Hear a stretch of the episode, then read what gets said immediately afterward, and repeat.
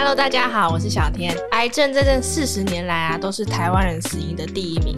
抗癌的关键其实就藏在我们每天吃进肚子里的食物。今天我们邀请到赵涵营养师来跟我们介绍消灭癌细胞的超级食物和最强饮食法到底有哪些。营养师好，小天好，大家好，我是函颖营养师。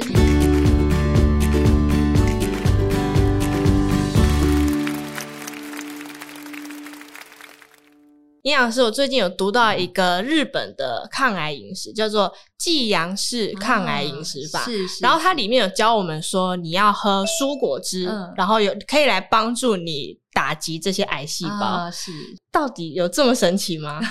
其实喝蔬果汁来，不管是抗癌啊，或是对抗癌症，或是你身体的营养补给，其实从以前就很多人在讲，包括从以前的像葛森博士、葛森疗法，嗯、到现在我们说剂阳医师的这个剂阳式的饮食抗癌的部分，其实真的一直都有人在实践，而且真的有很多人是因为这样好起来，所以它的可信度跟功效性是的确有的。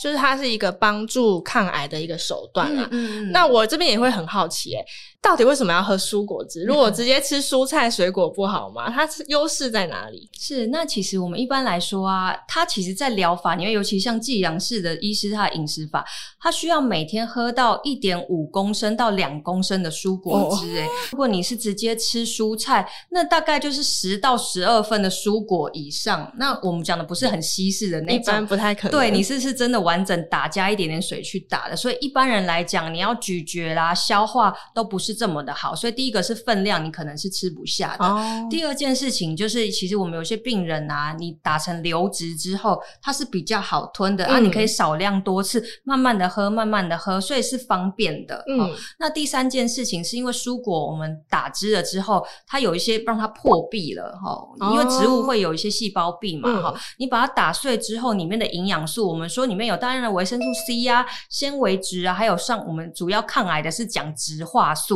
各种颜色植化素这些，它破壁了之后，身体会更好吸收的。所以基于这几个理由，才会说我们用蔬果汁是比较好的选择。了解，那听起来应该我们一般人也适合用蔬果汁来作为一个保养，对不对？哦，是的，是的。所以其实有很多人在打早上打一个蔬果汁或精力汤嘛，嗯、可能早上的时候你就可以，因为也很方便，一天一杯。嗯，那你就会哎、欸，前一天你就先把一些我们说叶菜类啦，跟一些水果先去清洗好。那我要特别讲一下，就是因为我们现在人都很担心农药的部分哈，所以特别跟大家讲。当然，如果你可以选用有机或比较安全认证来源的，是比较好的。那可是不管是多安全的来源，你回去一定要清洗它。告诉大家，不管任何的农药啊，很多大部分农药是水溶性的，所以说你的可以先简单浸泡五到十分钟，然后一定要用流动的水去洗它。哦，流动的水也是洗十到十五分钟。那你在做这些切的部分，你的刀子也是要保持是干净无污染的。做好之后，你再去做打汁，不然你可能喝到都是农药。营养师，我请问一下，这个蔬菜要要先烫熟吗？诶，这个问题我们在门诊上也很多人在问我，因为其实有一些女生呢、啊，她的体质是比较冰冷的，手脚容易冰冷，嗯、然后可能会胃寒，你让她喝太生冷的，她一下就拉肚子了，反而造成一些营养素没办法吸收。所以我蛮建议女性朋友，如果你有手脚冰冷、比较虚冷的状况，我会建议所有的叶菜类你最好烫过或是蒸过，但是不需要烫太久，因为你烫太久的话。刚说一些好的多酚类啦，维生素 C，你过热的话，它其实是流失的。嗯、所以其实，在国外他们就会建议说，哎、欸，你可以稍微烫一下，穿烫一下几秒就好，就好。然后或是你用蒸的，哦，慢慢蒸的，保留一下营养。你里面咬起来还是脆。比如说像黄椒、红椒，嗯、外面稍微蒸一下或烤一下，哎、欸，你也让它不要那么寒冷了。然后呢，你就再去打蔬果汁。那当然，我们也可以搭配像一些坚果啦，嗯，坚果再入这样的饮品，哎、欸，坚果比较温热性，就可以。平衡这种蔬果汁，你可能会太冷的问题。如果喜欢我们这一集的早安健康 Podcast，记得订阅我们，然后留下你的五星好评。还有其他想听的内容，也可以留言告诉我们哟。那如果以我们一般的日常保养来说，有没有什么样的食材，哪些蔬果是特别适合来打这个蔬果汁？哦，我跟大家推荐，大家不要觉得打果汁打果汁。哎，我其实遇到很多学生，他们都会说，哎，我我想要好喝嘛，所以他水果都加非常多。哎，台湾水果其实真的非常甜。其实水果很多适合打，包括苹果啦、香蕉啦、木瓜啦、凤梨啦，你说蓝莓啊、葡萄啊，甚至是西瓜，这些其实都还蛮打、嗯、好打的，甚至火龙果都是可以的。但是大家要记得，过多的糖分也有可能会让我们身体有肥胖啊、发炎，甚至让癌细胞喜欢这个环境。所以我们记得蔬菜的量一定要比水果多哦，这是非常要注意的。那蔬菜的话，建议大家，比如说地瓜叶啦、小松菜啦。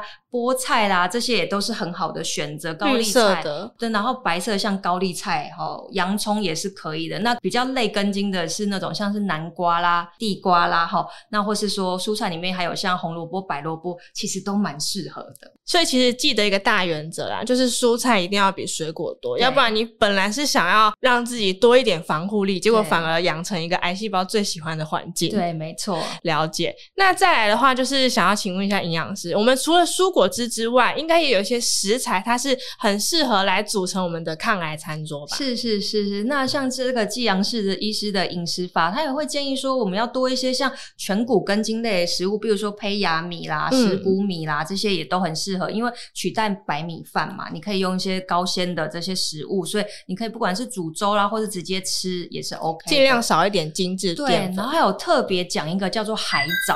哦哦，海藻啦、海带啦这些含碘的食物啊，那它也会提升我们的免疫力，而且它其实大家吃海藻也是它也是大量的膳食纤维，嗯，也可以让你吸附一些毒素啦、胆固醇啊排出，所以其实海藻我还蛮推荐。那另外还有一些就是植物性的蛋白质取代动物性的蛋白质，意思是说你可以用豆腐啊、豆干啊，甚至用豆浆做优格哈，来取代过多的红肉，因为红肉我们都说牛肉。猪肉、羊肉，你可能有过多的反式脂肪酸、胆固醇，可能都会影响你的身体，造成更多的发炎反应。所以我们可以善用植物性蛋白质，甚至是鱼类啊、海鲜啊，去搭配我刚刚讲的大量的蔬菜啊，然后蔬果汁啊，诶，这个其实就是一个很棒的，不管是抗癌啦，或是你想要健康的一个饮食法哦。营养师刚好提到一个很特别的点，就是用豆浆来做优格，它有什么样的好处吗？嗯，我们都说，其实肠道如果好，人就不会老，一样。肠道主宰我们身体最大的免疫器官，所以你想要抗癌，你的免疫力要好啊。不管是你有正在做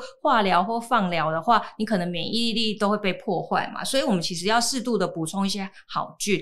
台湾人有很多人有一些乳糖不耐症的问题，嗯、我就没有那么建议用牛奶做优格，你可以用豆浆去发酵。